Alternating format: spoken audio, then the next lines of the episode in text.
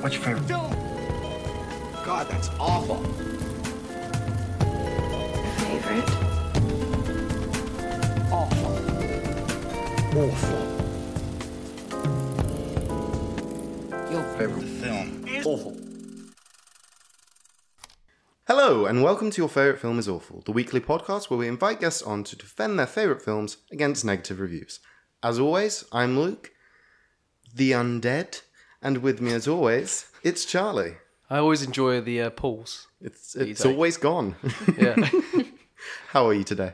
I'm good, my man. How about yourself? Good. Now, you paused and you were like, why, why do you say undead? The reason is that I almost killed myself with the books. Because above my bed, there is uh, all those graphic novels. Oh yeah, I've seen them. Uh, I took the graphic novels off and realized that my shelf was about an inch out of the wall. So if I'd continued to add, I would Oh, shit. have died. Shit. Yeah, that's Would why you I'm have died the undead. though? Um, You being a well, drama queen. it- we're talking like a good like 10, 15 kilograms worth of Ah, graphic novel true. falling onto my head. So maybe. Maybe. That's not the undead though. That's the nearly dead. nearly dead. Yeah. Who said that? It's a ghost. Who is the guest today? Because she's already introduced herself with words. So right. I've got another writer director with me, a fellow filmmaker, okay, exciting. Hannah Kesajic. Hello. That Hello, was, Anna. That was a stunning pronunciation, by the way. Boy, Fuck yeah, don't he fuck was about, nervous mate. for the past week. I thought you were talking about. I don't get He's nervous. still sweating. I do all the Sorry, time. Oh, sorry, you did it. You did Thank you. it. You're through. Fuck yeah. Practicing all week in the mirror, Wow. like Travis Bickle.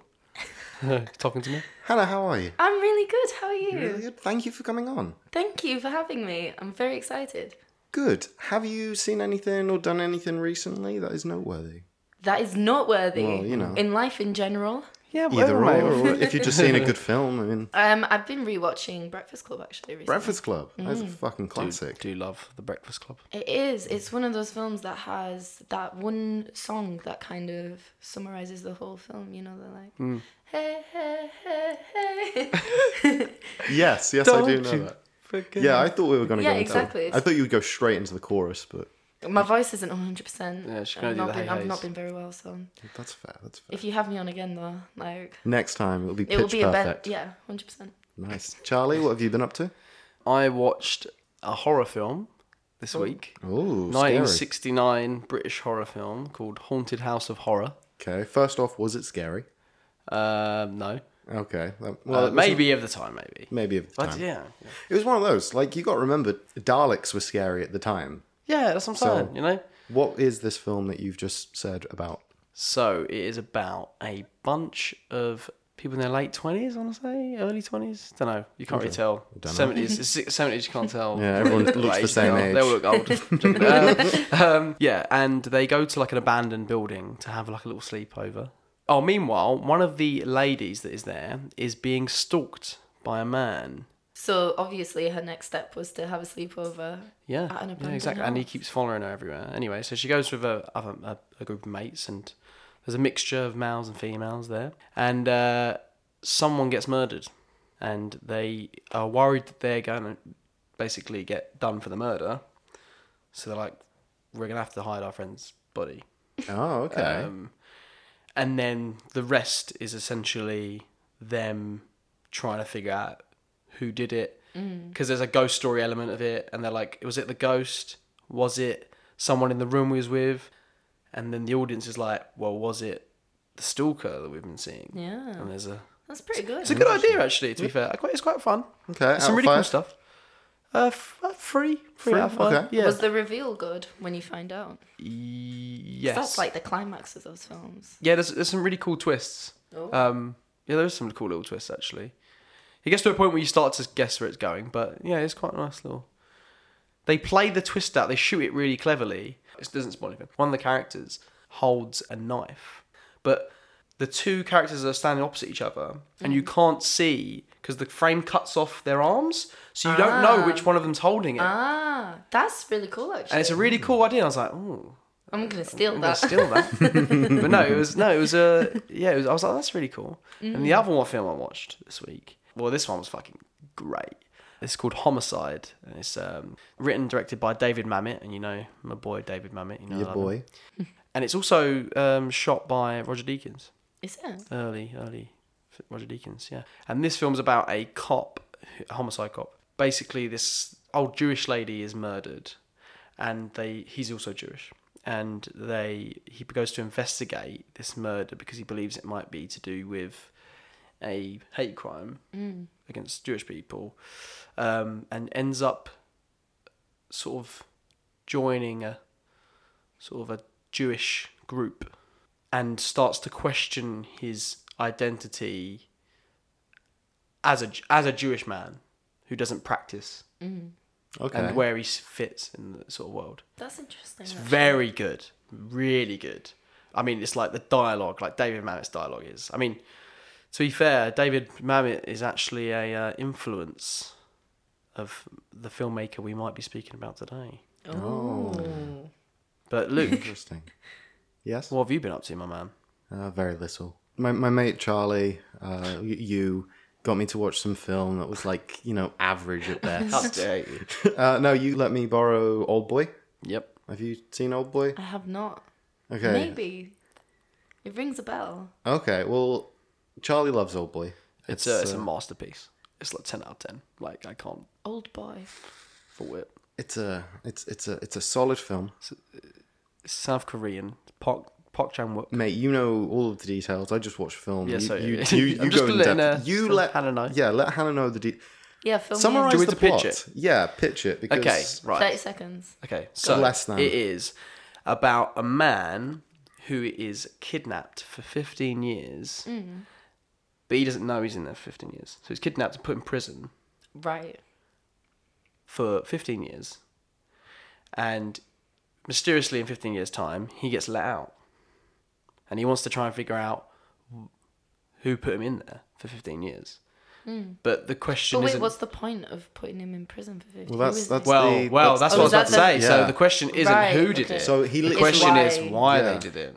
Right. He and it literally is- gets picked up off the street and is put straight in prison. He has no idea who did it, why It's uh, it happened. a masterpiece. That it's, is interesting. it's my uh, it's in my if you looked on Letterboxd, it is in my top four favorite films of all time. Wow. Yeah. That is a big. Yeah.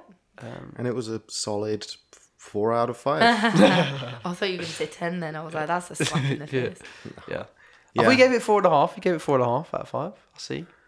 did I? Yeah. Yeah, that's probably just because I didn't want to get beaten. Come on, like, oh, you're, you're s- ever so Come on, you know slightly- it's great. Come on. I know you. as as I said, like I texted you straight away. I was like, it was good, but like, so when did it come out? two thousand three. 2003 exactly so of course we've it's it's 2019 now Mm. we've we've had a good couple of years so i've seen elements of it in other films and so Right. it didn't have the Right. mind-blowing thing Right, that i right. feel charlie got when crazy. he watched It's it still crazy. He says that. It's That- still but- mind blowing. Yeah. it's one of those It is one of it was those. good if i'd seen it in my youth maybe i would have liked it more Oh, he's, hey hannah Hey. as, as i mentioned this is your favorite film is awful and Yes. you're yet to tell us what this favorite film is that you have brought to us That I have bestowed upon you. exactly Um, it is qu- none other than Quentin Tarantino's Reservoir Dogs. Reservoir Dogs. Reservoir Dogs. What? Not Woof, Reservoir woof. Dogs. Yeah. do love it. Yeah, the reason I said David Mamet is because uh, Dave- uh, Tarantino said that David Mamet was a big inspiration for his writing style, Writing and his- style. Yeah. Mm. dialogue and stuff. Yeah. Uh, just for those who couldn't have connected those dots. Yeah, just in case. You know. if you got if you got brain cells like me, then you're not going to figure it out. But Hannah, Yes. for the people at home For the who people. who haven't seen Reservoir Dogs recently or have no intention of watching but love the podcast so much that they're going to continue Mm. listening, what is Reservoir Dogs about?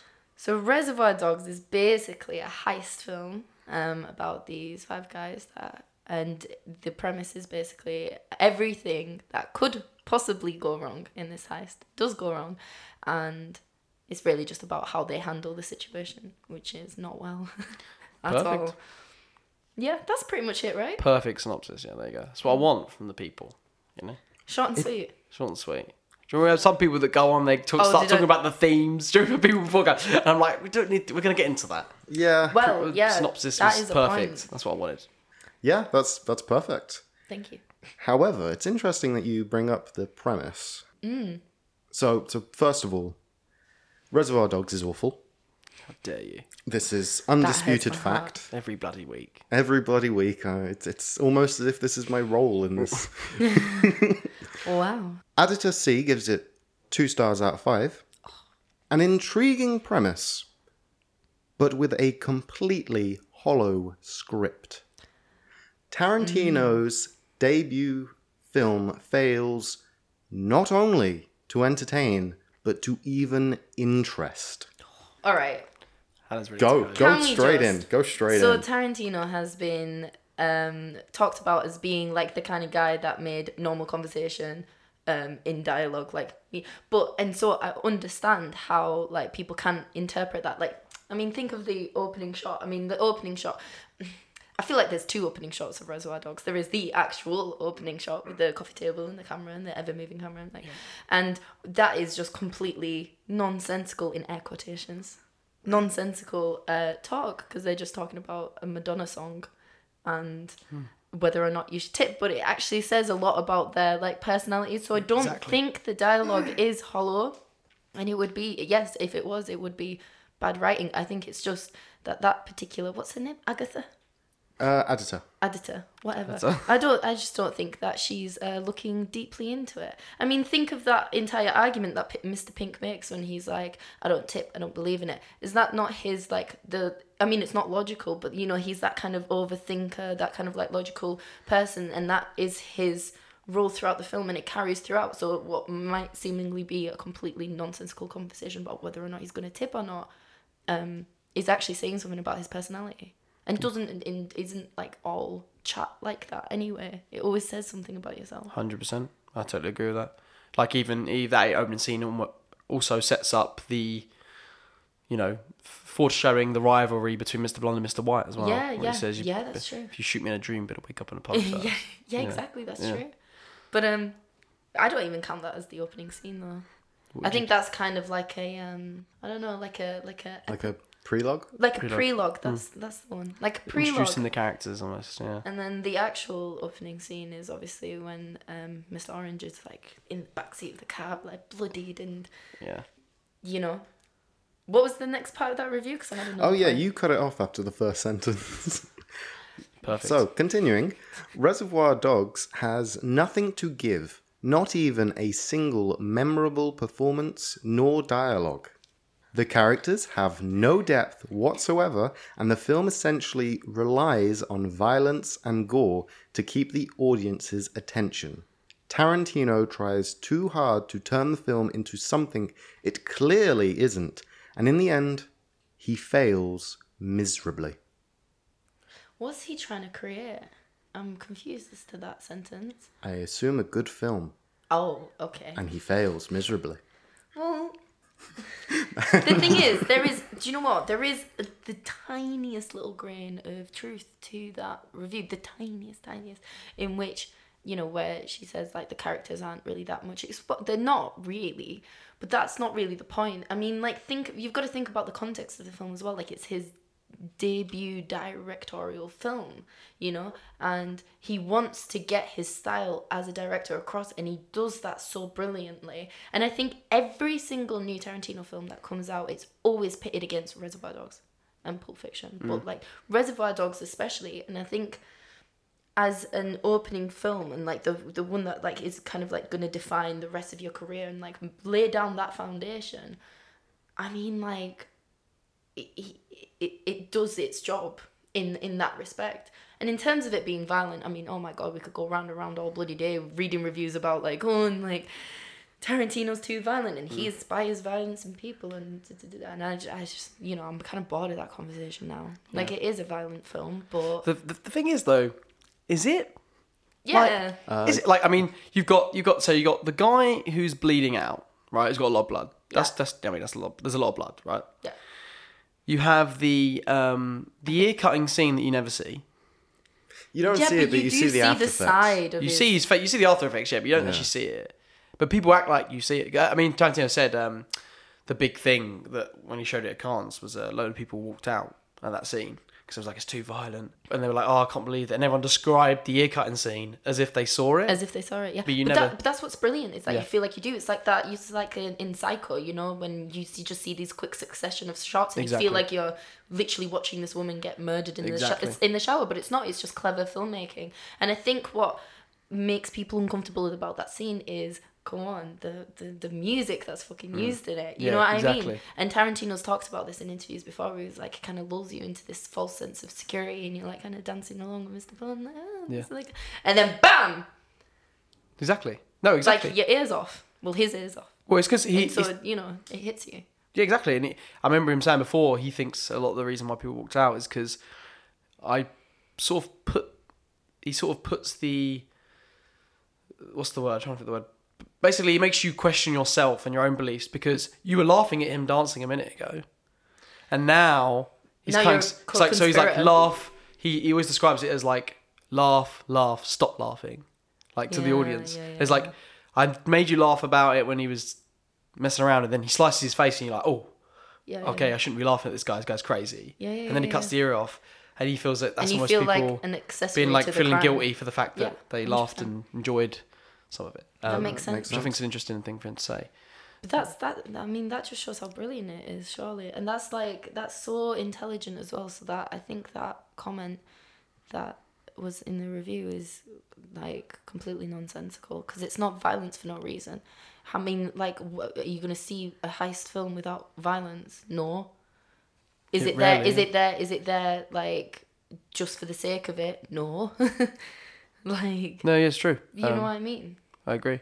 Um, it's like he's bleeding out, and yeah, there's a lot of blood, but it's like I can imagine if you're bleeding out, there's going to be a lot of blood. I don't, I don't know if it's going to be as much as there was, but there's going to be a lot of blood. Do you know, what I mean? it's not Yeah. going to be nice. Um, yeah, so like you can you can't avoid the violence you just Yeah. got to do it in a way that's not kind of like yeah, I think uh, probably the most violent thing, the the bit that, that gets me the most in the film, really, if you're going to talk about the violent bit, it's actually when he Mr. Run shoots the the lady in the car.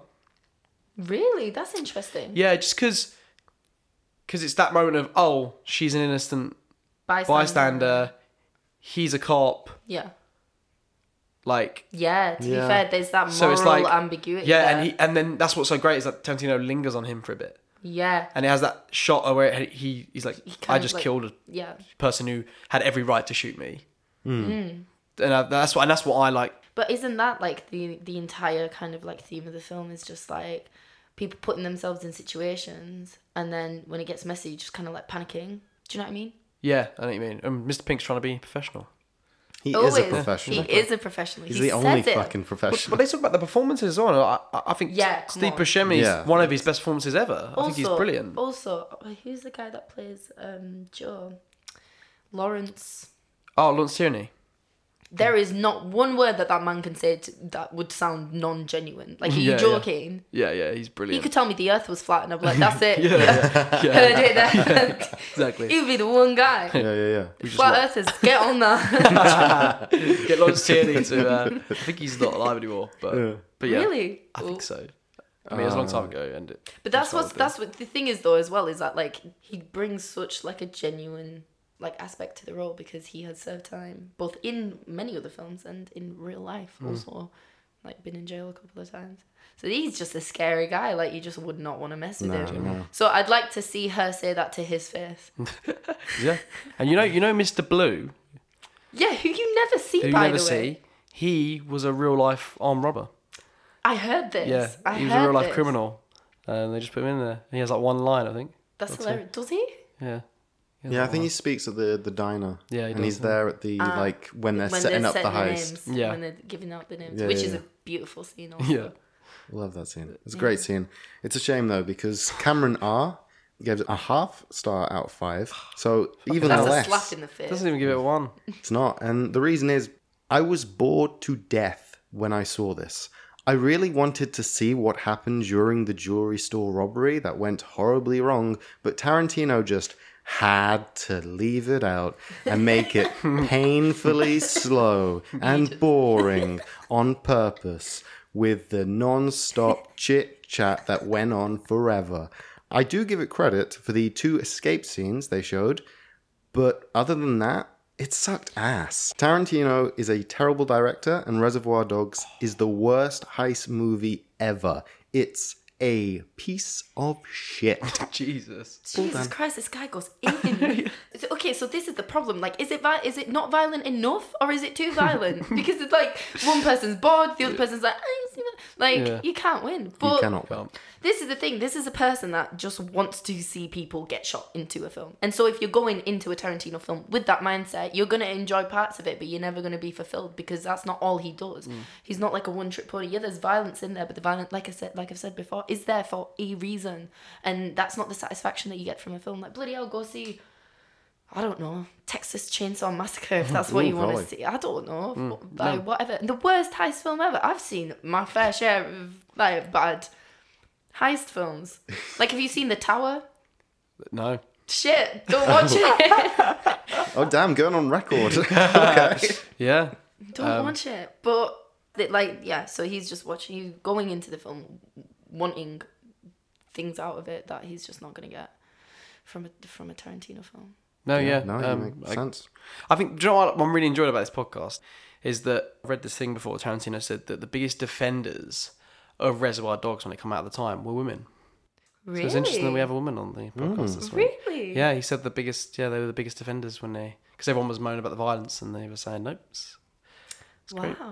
great. Yeah, That it's, is in- it's interesting. interesting, isn't it? I That is thought that. interesting. Yeah. Thank you for that little factoid. There you go. That's it. it's a little fact, but uh, yeah, no. I, if you're going and wanting to see a heist, I mean, Yeah. I mean, there's a there's so many to choose from. there's like ridiculous it's amount. like every single other one. Yeah. pretty much. every Mission Impossible movie. I mean, Yeah, every there you Ocean's go. Eleven. Like you are spoiled every- for choice.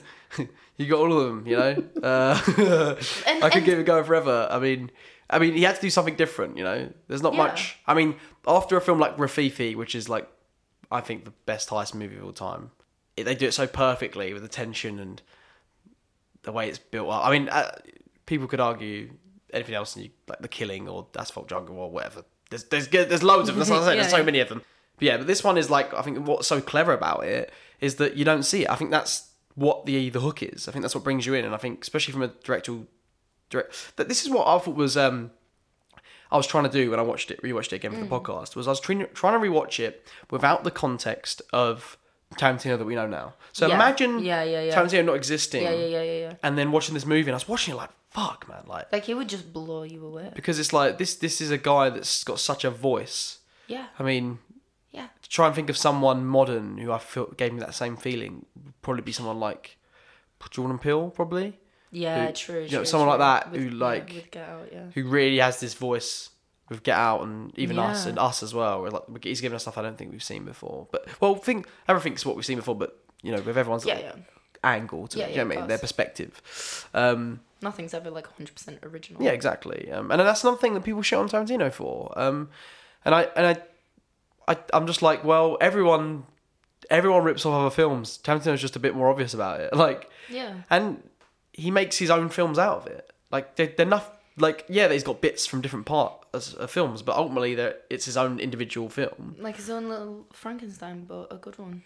Yeah, Yeah, exactly. Pretty much. Yeah. It's one of those like originality is so like to make something that is 100% No, it's impossible. original you can't do it. do. You really cannot do it. Especially with like a film because at the end of the day w- you'd have to what have a completely unique script with an unknown everyone Mm. wouldn't- attached it to just- it. it is because you literally couldn't you couldn't impossible. have a name in it because then oh well you- of course because you wrote this character around that actor so Yeah. it's not original. Yeah, yeah. Yeah, you can't have a a mass marketed original hundred percent thing.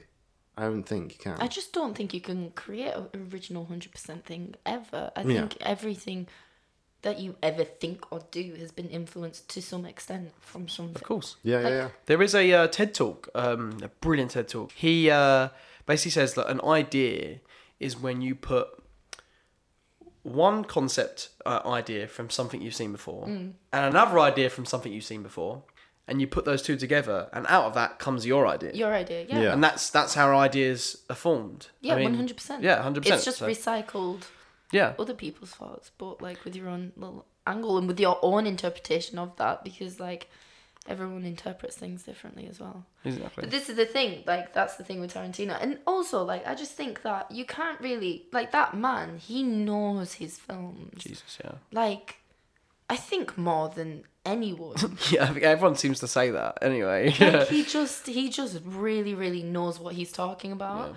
And I think, you know, there's a level of respect to that and also like it comes out in his films cuz you know, you might recognize something from somewhere else you can make around it. But the fact that he, you know, has that much exposure to them and I just really like the use of like the split focus lens that he Yeah, uses the, in the, it. The Brian De Palma shot. That's- yeah, Brian De Palma used that a lot. The uh, the split up to when it's like out of focus. When Yeah. it front in front of the frame, the person's in focus. In the In the middle back. is blurred, and then in the then back, someone's in in focus. focus. Yeah, Um, yeah, so split that up to effect. But Brian De Palma was like the guy who used it the most. He's like known that it's like the Brian De Palma sort of shot. okay. Which is funny because Brian De Palma is Tar- was Tarantino's favorite director when he was growing up. And see, this is what I mean. Stuff yeah, like that. Yeah, and he just a quick little side side story. he bumped into him once at a cinema, and he was this is before he made Reservoir Dogs. So, Right. and he was like so nervous. He was like, "Should I go up to him? Should I go up to him?" And he was like, "No, I'm not gonna go up to him because one day I'm gonna have more leverage, and uh, like I'm gonna have I'm gonna make films, and then I'll have something Yeah. to talk to him about. But I don't want to talk to him then until then because I'll just mess it up. I'll be I'll just mess it up." Later on, after he made Reservoir Dogs, he bumps into Brian Thomas' wife at the time, who was, I believe, I think it's Galen Hurd. Was it Galen Hurd? No, no. Anyway, she bu- Anyway. they- he, bumped, he bumped into her at a party and he started talking about how much he loved her husband, Brian De Palma. And a couple of weeks later, he gets a phone call from Brian De Palma. And Brian De Palma's like, Can we meet up? And he's like, What the fuck? Like, it's Brian De Palma. So he meets up with Brian De Palma. And turns out they were actually there to try and get them to produce Pop Fiction. They wanted to produce his next film. That's why they were there. And it's like, how crazy of a story is that? That That is is crazy. He wanted to. Yeah, yeah, yeah. Yeah, I thought that was great. Yeah, nice little uh, fact there.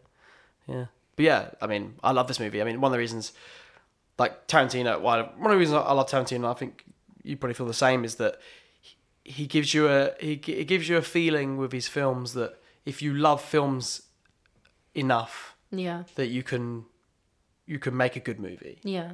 Do you know what I'm Yeah. saying? It's like if you can love And actually, to jump off from that point, it's like um, one of the one of the things that I think was touched upon is like in in the negative reviews is that it's trying to be something that it's not. And I think one of the one of one of the flaws, because like no movie's perfect. One of the flaws with it, like I say, there's not too much like deep character analysis or even like an arc. You just kind of find out what has happened in this one thing. Then again, that's not necessarily a bad thing. But another thing is that. Um, the kind of like deeper issues that it tries to tackle or whatever. Maybe there aren't any.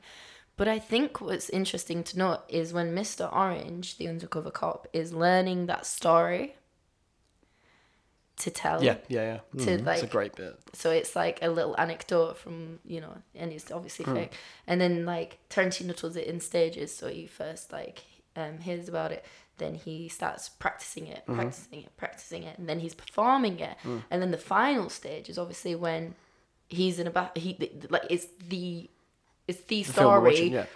imagined in, like in real life and it's actually shown um obviously it's not real it's just a story and I then uh, i started thinking about it a bit deeper and it's like a kind of that's what stories are do you know what i mean and that's what ideas are like they kind of like start out and then there's that like kind of little process and Yeah, yeah. and you know even when he's in the bathroom and um in the story and then he says that these um all of these policemen were talking to each other therefore like so it's even the one thing that distracted them was a story so it was i don't know do you, i don't know i might not be getting at anything but it's No, but I know what kind- you're saying. I know what you're saying. When you said about the arc, I was like, oh, okay, who, would- who has an arc? But I remember reading before because one of my favourite films, um, The Sweet Smoke Success, uh, the main character, I couldn't figure out if he had an arc or not. I was, I was trying to figure it out. So I did a lot of researching.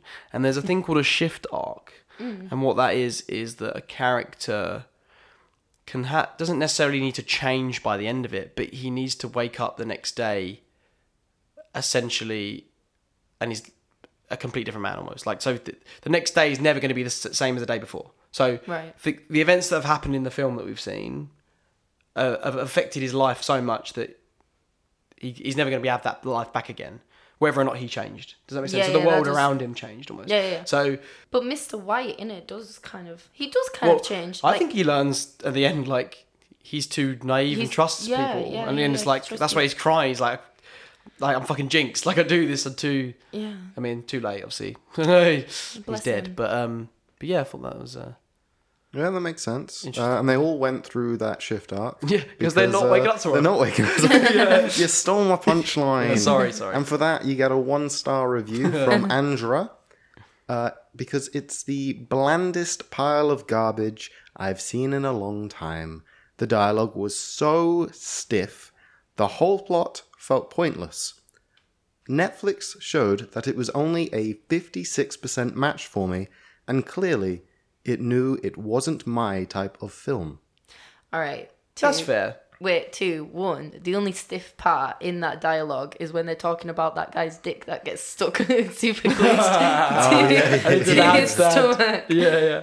One. Fair, fair. That- that- Two, um, I just, I just think, and you know what, that kind of whole comment, kind of, you know, because there's this argument: has Reservoir Dogs aged well? You know, there's that kind of argument. Yeah. It's with any film that's like over twenty years old, like kind of starts thinking about that. It's not meant to be watched on Netflix on a laptop Hmm. screen in the corner of your room while you might be checking Twitter or Instagram or Hmm. fucking doing a BuzzFeed quiz on the side or whatever have you. Hmm. Like it's not, and n- no film is meant to be watched like that. No, I let, agree. let me just say, yeah. I agree. you know. So it's like it just saddens me a little bit because it's like I would have killed to have been in that cinema screen, you know, at Reservoir Dogs. But it's like you've got to understand like the context in which you're you're viewing it, and also like I just don't respect people that say it's a bad film. Why? that was brilliant. That's okay. Uh, and right. there's the door. Jesus. Uh-huh. Okay. That is yeah. no, no, no. That's not my point. My point isn't that. That was brilliant. Okay. Good. Love it. My point was, I don't respect. I don't respect people that just say that this film was garbage and don't have an and don't have a reasoning why. Like, I would respect your opinion if you're like, I didn't like the piercing, or like even before, you know, I agreed with some of them. They were like, oh, Oh, yeah, yeah. something Mm. about the character. Like, okay, fair point, you know, but it was shit. Didn't like it. Like, okay, He doesn't I really ca- give you anything. Yeah. I can't do anything with that information. You're not you're not adding value in this conversation whatsoever. You're just making me angry. Ah, fair. Uh, Yeah, it's true. And that's why we get this great content. Yeah, exactly. Brilliant. Oh, that's brilliant. So, of course, that was quite a short review. Um, Mm. And you kind of nailed home a little bit. w- The the reason it's in this is the whole Netflix bit. yeah. The Mm. whole this person watched the film and mentioned that it was Netflix that recommended it to her, Mm. Mm. which Yeah. she's quite scary about the whole nature of film. I know, Charlie, outside of this podcast, you have quite a lot of fear about independent films and Netflix and streaming services. Yeah, I'm I'm worried that we're going to get to a point where um, the only films that people go to the cinema to watch are the big blockbusters, and then everything else that's like independent or Yeah. or whatever for original uh, story is going to be made on Netflix and streaming services because they seem to be the only people that. Are, I mean, obviously there's like A24. I mean, Yeah, yeah, there's still people I mean, out obviously there it's not doing on the it. side, but but my my fear is that the future will end up that See, I don't think so. and I, I, that's what I'm saying. I hope not. The optimist in me is saying, no, we're not going to have that because I'm hoping, you know, people, you know, want to go to the cinema. I mean, and people complain about why. I mean, it's the only thing that is out is blockbusters and all these big things. Like, but yeah, that is the only thing that gets a lot of people out of their house. I mean, everyone, like we said, everyone's Unless got a you're big a TV full now. to- But wolf. that's what I'm saying. But Yeah. like, there's, I mean, that's not. We're not everyone, are we? Do you know what I'm saying? Um, There's a lot of us, but there's not. We're not everyone. No. Um, a lot of people are like, "Oh, I got a big telly. I got you know, I don't need to. They're, we're not. They're not thinking about the sound and the picture quality as much as we are. Like, do you know what I mean? They're Yeah, not- yeah, they of don't collect course. Blu-rays because they want the. I've been. I'm really glad we did Tarantino today because uh, obviously his new film's coming out very soon, um, and I've been reading up some stuff Have you? about it. I've been avoiding it. Now, I've been I, n- n- not necessarily about the, the the actual plot or anything like that. Mm-hmm. More just like that era and stuff. Yeah, yeah, yeah. So I've got really, I got really, I, got, I found a really cool, uh, interesting s- story. I think that come out of it. So Mm-hmm. obviously Bruce Lee is in the movie, and Roman Polanski is in the movie. Well, the guy playing Roman Polanski. Oh, Mm. yeah. Um, yeah, we don't like that guy anymore, do we? Um, yeah. no, we do not. No, we do not. Um, yeah. So anyway, uh, he um, uh, after the the murder of Sharon Tate, Mm. sunglasses were were found in the house, right Okay. left, and there were no ones that he knew of. Roman Polanski, so he was like, they're definitely from the killers. right. And he, so he was like trying to figure out who they were. Anyway, he takes at the time in the sixties. Um, Bruce Lee taught a lot of um, Hollywood actors and actresses martial arts. He taught Roman Polanski, I believe he took Sh- Sharon Tate, James Coburn, Steve McQueen. He taught a lot of them. Um, and Roman Polanski was taking more lessons because of what happened. He was even more afraid of, of what you know what was out there. And he goes there, and Bruce Lee was talking about how he has lost his sunglasses recently. And Roman Polanski shits himself and thinks, Mm. "Hold on a minute, is Bruce Lee the person that killed my wife?" Um, Shit. so he says to him, "Oh, I'll- I'll, I'll pay for your um, pres- your prescrip your prescrip your your new pair of sunglasses or whatever they was." Uh, so they go there, and um, he's shitting himself. He's literally thinking he's sitting next to the guy that murdered his wife, and uh, the prescription was completely different. Oh, but he okay, never told good. Bruce Lee. But this is Yeah. in his autobiography, apparently. No way. That's Yeah. that. Whoa. Yeah, I thought that was a little cool little story. That is a cool It's a cool story. that I Story. found doing some research. Yeah, I How excited are we Oh man, for the film? I'm so excited. It's Charlie is his. so excited. I'm so Is it excited. his ninth now? So that means not. he's got this one and one more. One more, which might be Star Trek, which I'm very excited Oh about. my god. Yeah. And then Do you after. think it would be though? Or wouldn't wouldn't it be another original? nah, I think it. I, mm, Mm, I don't know. He's been talking a lot about Star Trek. But I think it would be disappointing if it was. I'm not gonna lie. what Star Trek? If you want another original, I, I, I, I can understand that. Or maybe, maybe, maybe Star Trek, and then And then another one. The- I, I just think his last one should be an original, so you can like. bookend it. However, he could loophole it and do a Star Trek trilogy and count it as one film, like he did with Kill Bill. Well, like he Oh, did yeah. a, a sequel. like he could be like, oh yeah, one film left, but then it's actually part of this anthology and he needs to do all of this extra stuff. Well, Samuel Jackson and Kurt Russell Maybe. joked on an interview. They were like, "He says he's going to make ten, but we've worked it out, and it sounds like it sounds like it's about 11. so I thought it was quite to funny. be fair, no one's gonna complain. But I do admire that kind of mindset of get out before you get shit. hundred percent. You know, I mean, I made a, vi- a video actually, a video essay on my mate's channel for her videos about why good directors go bad, and Mm. I used Tarantino as like a gold His- standard. yeah, sort of to say his idea of the ten films is a good idea. It is. um, and here's why. And I sort Yeah. of break down all Mm. the reasons why directors go bad and stuff. Yeah, it's, uh, interesting, yeah. die a hero or you'll live long enough to see yourself become a villain. Yeah. I'm a villain. very What's true. that from? That'd be the Dark Knight. That's a quote Yes. from Two Face. Yes. Yeah. I'm a nerd, but not for film. but I do a film podcast. Is that weird? hey, would you like another film review? yeah. yeah. Definitely. Well, I don't know if my I want to dad can gush more about handle Reservoir Dogs. I don't feel like we've gushed enough. So this is a half star review from it. Love those cheeky little half stars. Mm-hmm. half stars. Uh, Danute L. A truly disgusting film, which I'm sure only a disgusting director would be proud of, illustrating in a completely disgusting way the depravity of what human beings are capable of. Those human beings whom we should not emulate or even dream of emulating. Quentin Tarantino is also among such beings, beneath our notice, not even worthy of our contempt. I am surprised that anyone encouraged him, financially, in his vile pursuits, encouraged his fantasies. All right, cool. So, jeez, let's start. What, what did he say? Okay, so like, I don't like this idea of like. I mean, I'm all against like the glorification of violence, but I don't, really don't think that this film does that. Do you know what I mean? Like, think about how everyone reacts when Mr. Blonde like. You know, with he was like, oh, there he's a psychopath. He's like, "Did it-" and it's like these people don't really like want to they're not they're not people that take pleasure other than Mr. Blonde from genuinely hurting other people. It's just like a means to an end for them. And I don't like that kind of I don't like it in films and I don't like it in society and I don't like it in people. That kind of us us versus them mentality. I think that's very I think it's so easy you know, you can easily go to someone and be like, I would never I would never do that. I would never you know, you've never lived that person's life. And so while I do agree that violence should not be glorified in films and it shouldn't be like cool or whatever, even though there are plenty of films that do that and that's fine. I still think it's very damaging to kind of push that segregation. Does that make sense? Yeah, no, Well, with yeah, it, um, 100%. Ch- you mentioned a quote recently in one of the other episodes. yeah, it was something. I think it was a Stanley Kubrick quote I got from the exhibition, but I couldn't remember it. For some reason, I didn't write it down.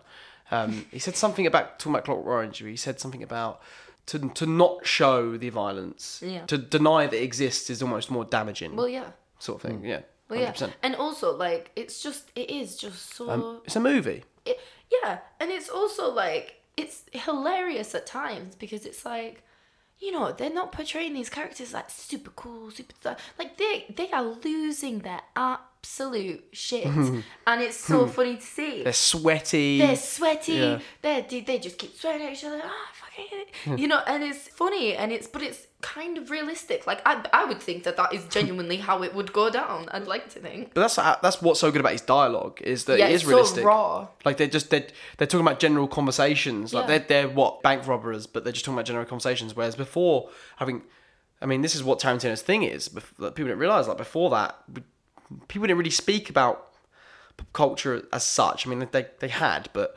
as like general conversations. But meanwhile, be these larger than life Yeah. characters, like be Yeah. these like hitmen, and like they usually were seen as stoic and like Yeah, do you know what I like, mean? not And- real. Yeah, not real sort of thing. James Bond he never messes up, whereas these guys they're losing their shit, like they're, they're messing up things, they're tripping each other up, they're falling over. They're he's- telling jokes. They're He's he like, getting hit by a car, like as he's running, shooting people. Like they're not they're not sliding and like nah, yeah, do you they're know what not I mean? these super suave like Yeah, cool exactly. guys. Like they're absolute messes. They're not professionals. yeah. Yeah, and this even though isn't Ocean's Eleven. This is No, this Exactly. is this These- is a bunch some- of guys that's that why are guys weighing fucking over up. their head. and that's why Yeah. it goes wrong. and I that's mean, why it like, goes wrong. yeah, like I mean, the one you could probably argue is the, got the, the most chill and cool, Mr. Blonde, is a fucking psychopath. yeah, exactly, Yes, exactly. yes. and that's why he's so chill is because he doesn't have any fucks about all Like, this he's- stuff. yeah. And I think, yeah, I just I think what what I think as well as I said about performances, I think Tim Roth's brilliant in this film. Oh my god, I love I think him. I think Steve Buscemi's fantastic. Yeah, he and is. best. Harvey Keitel was just fucking. He's Harvey Keitel. He's. Re- I mean, it's Harvey Like, Keitel, but yeah. he's. He, I think he's really good in this film. He is. He's um, very, very, very. he's so good at in this film at like coming across as the sort of leader in a weird way Yeah. even though he's got no control over anyone No. Yeah, he's got uh, and i think it's that And says this- so much about his character they're all Yeah. and they're all so distinct every Yeah. single one of them has Yeah. got their own character Yeah, they've got trait. something. Yeah. And I think what I really like seeing is um, when you rewatch Reservoir Dogs, Mm. now knowing that Mr. Orange is the cop. The, Spoiler alert. the spoiler up. It's Hmm. uh, it's funny watching that original opening scene when um, he says, "Hey, fuck, he's convinced me. Give me my money back." Yeah. About the the tip. Yeah. Like I feel like it's funny because when I watched the second time, I'm like, I think he's saying that as a means to be to sort of fit in.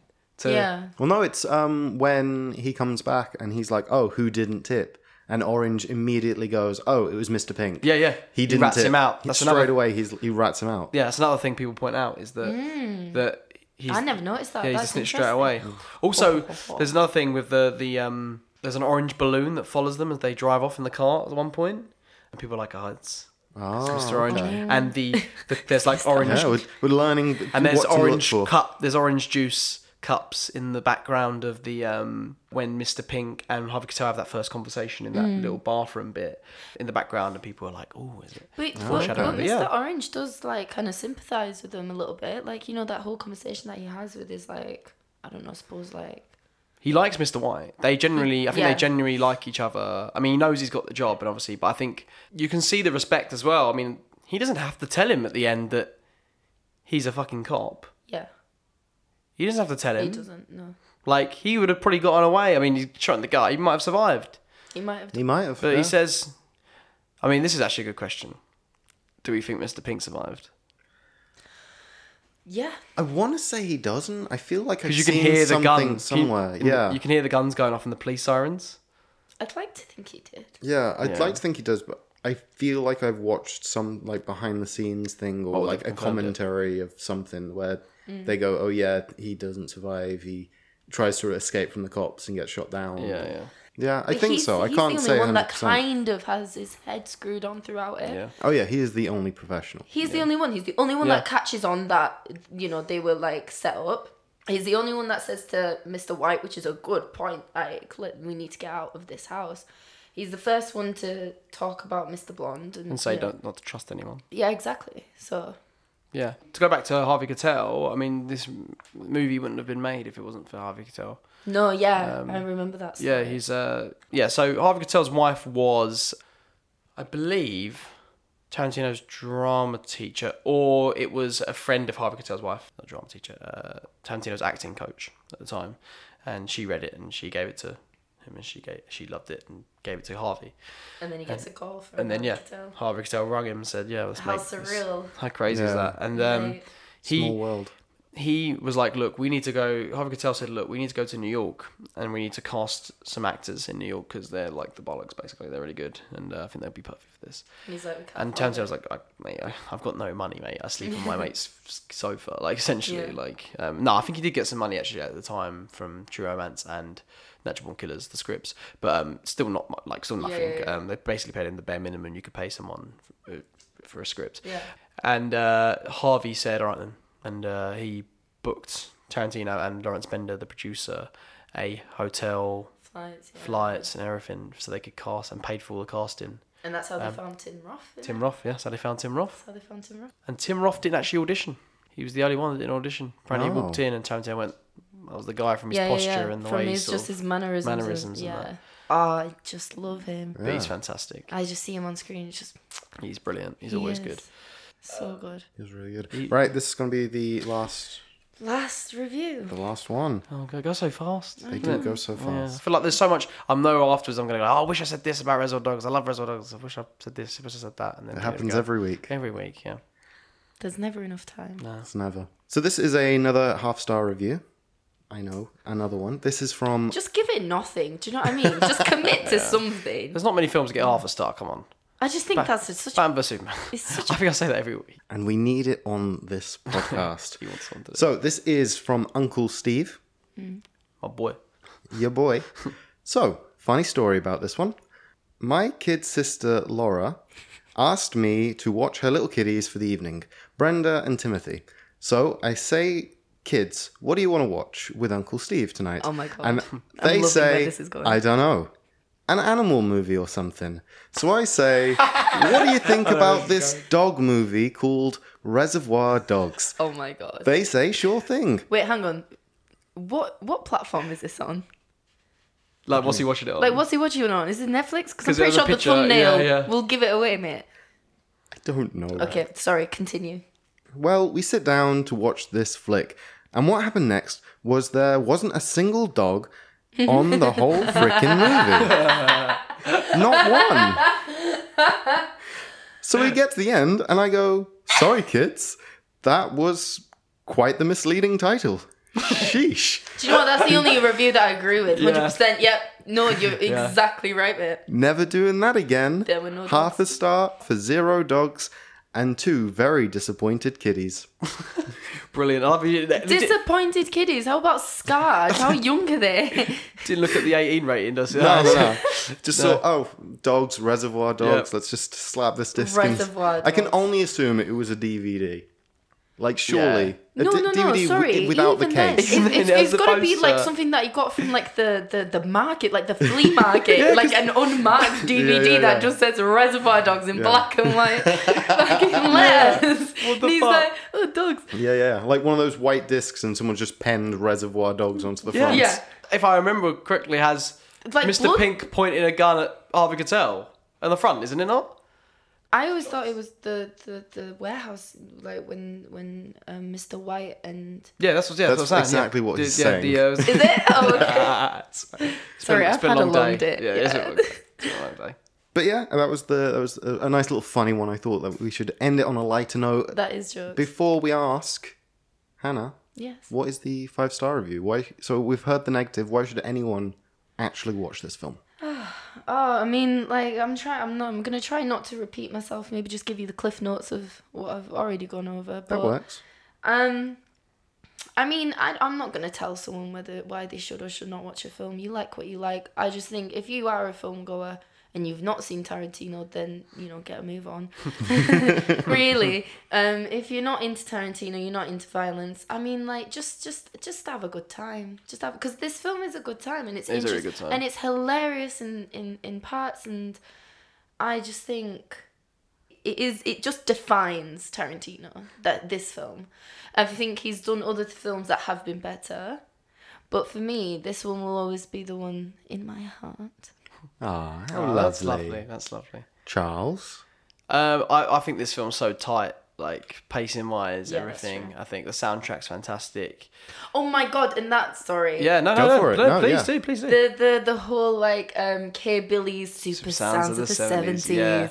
That see, this is the thing that I love. So like Tarantino's films, like the music, it, it's like Damien Chazelle with La La Land or with Whiplash. You know what I mean? Like the music is a character in the film, and like Tarantino, like I play this game with my friends where we uh, shuffle my Tarantino playlist to try and guess which film it's from. Ah, okay. It's a really I'd fun love to game. play that because uh, Drinking I listen to him game, all the so- time.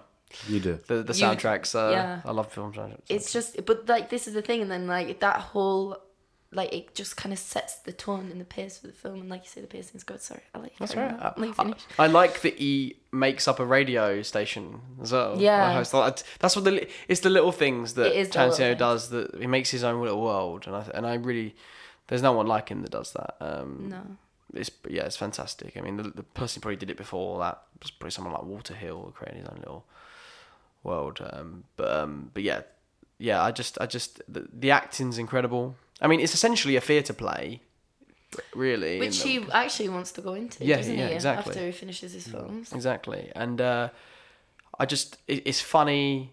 It'll make you cringe. It'll make you laugh. Like it's some of the most iconic characters in film history, like the Reservoir Dogs. Like you just, you've got Yeah. in, you've got you've got them walking yeah, yeah, down yeah. the street to Little Green oh, Bag. 100% oh is my like God. iconic in cinema. Dun, dun, Dun, dun, dun, dun, dun, dun. Dun-dun, dun-dun.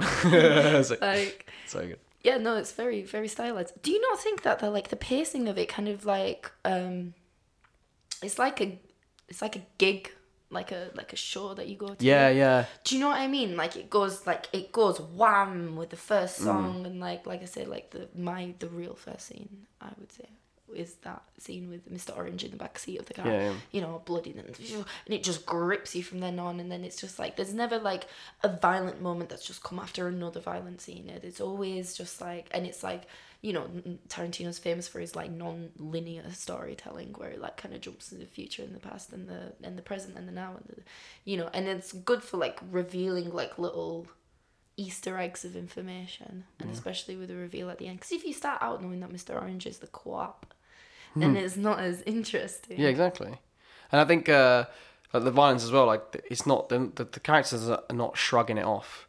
Like No. he he's literally s- like Mr. Orange is screaming. Yeah, yeah. In the back of the seat, like Yeah. flailing all over the place.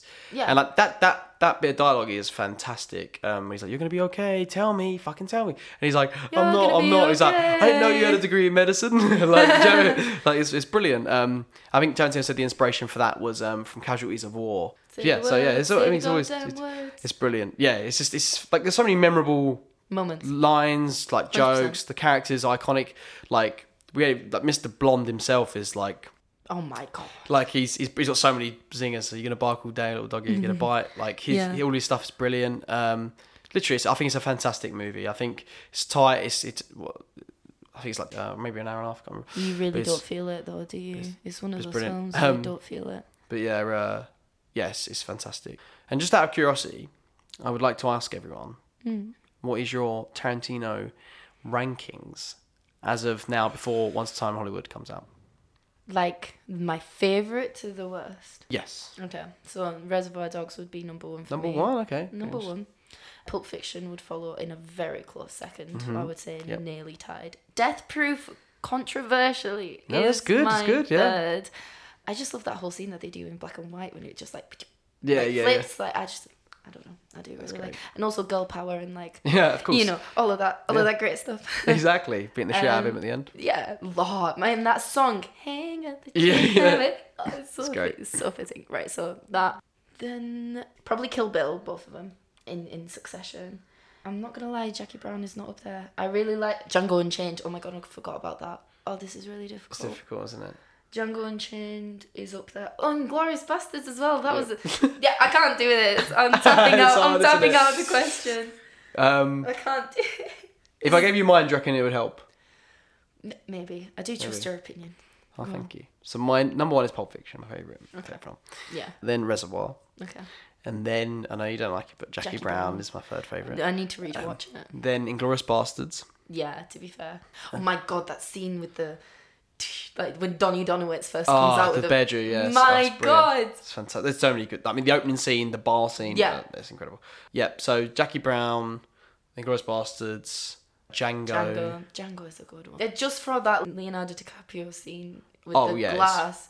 Just for that, that's I mean, gotta and, be and up the there. shootout as well. I think, And the like, shootout. You really nice to do action. It's f- like, it's fantastic. Yeah. So, so what what were we on? So we did We're, we did Django just now. Django. Yeah. So Kill Bill one, Kill Bill two, Yeah, and then Hateful Eight, Death Proof. Hateful Eight. But that's the thing is like I love every single one of them. The most unbelievable. I think I know Hateful Eight got a lot of like shtick when it came out, and a lot of. The, I think the most unbelievable part of that film is that there was like a woman in a cabin with how many men snowed Yeah. in, and no one tried any funny business. Uh, what? She's just as terrifying as well. Yeah, She's just to be as fair. strong and like I feel like she could fuck him up as much as like. Yeah, they- maybe that's yeah. why. Yeah. Maybe they don't really see her as a woman. There you go. Who knows? Maybe she's less than. man. Who knows? But Luke, what is your rankings, mate? Don't What try is and get your out of it, mate. ranking? He's trying to, he's trying to, he's trying to get out of it. I, I, I really, I, I tapped out. Yeah. I gave up. Um, I couldn't do it. It's hard, isn't it? I don't know if I can either, just because, like, I haven't seen Jackie Brown. I haven't Oh, that's true. seen. Yeah, Death just do the ones Proof. you've done. You've seen. Um, Top, yeah, top like top like, seven, six, top six. uh, it definitely like, um, like Reservoir, Pulp, Inglorious, Mm. Kill Bill, one, then two, then Django, then Hateful Eight. So I love how Kill Bill is like uh, just one film. it is really, It isn't is, it? Yeah. it is. It's one Yeah. film It was. Yeah. with with a bit of a pause. yeah, exactly. No one ever watches them individually, do they? I don't. Well, they, they had they had to when they came out. Well, yeah. Wait, yeah, was it? Yeah. Back ba- back back in those days. Back in those. By the way, I think that Reservoir Dogs is a pretty good film. but yeah, uh, I'd say it was a it's a solid film. The whole like it's his baby sort of thing. You really tell that. Yeah, Anyone- you can feel it, right? Exactly. And watch anyone listening that is is unpersuaded yet, just watch it for Steve Buscemi because Mr. Pink is the best of the entire film, and he's Yeah. great. and just watch for his performance because it's Yeah. lovely, and he's a fucking professional. He is a fucking. Also, Tim Roth is really nice to look at. So. Yeah, yeah. I mean that as well, I guess. But do you have anything to plug? to plug, Yeah, it's you guys should definitely hit me up on Instagram. It's Hannah, but not the English spelling. Everyone always gets it confused. Do you know how many times your name's spelled the same forward as it is backwards? No, it's not. ah. So we're talking H A N A. H A N A Hannah K E S film on Instagram. Hannah Kes film. Short and Nice. sweet. Short and sweet. Nice. Let me yeah hit me up. Watch a couple of my films. Give me some money. Uh, so you can make more. Fund my next project. Collaborate with me. Yeah, why not? Good idea. Charlie, if they wanted to find out where we are through the socials, where would they find us? They can find us on Twitter at Fave Film is Awful. They can find us on Instagram, Your Favorite Film is Awful, and Facebook, Your Favorite Film is Awful. Beautiful. And of course, please give us those five stars, give us the reviews, hit us up on those social medias, let us know what you're thinking. But for today, thank you for listening. Bye bye. Take care. See you later.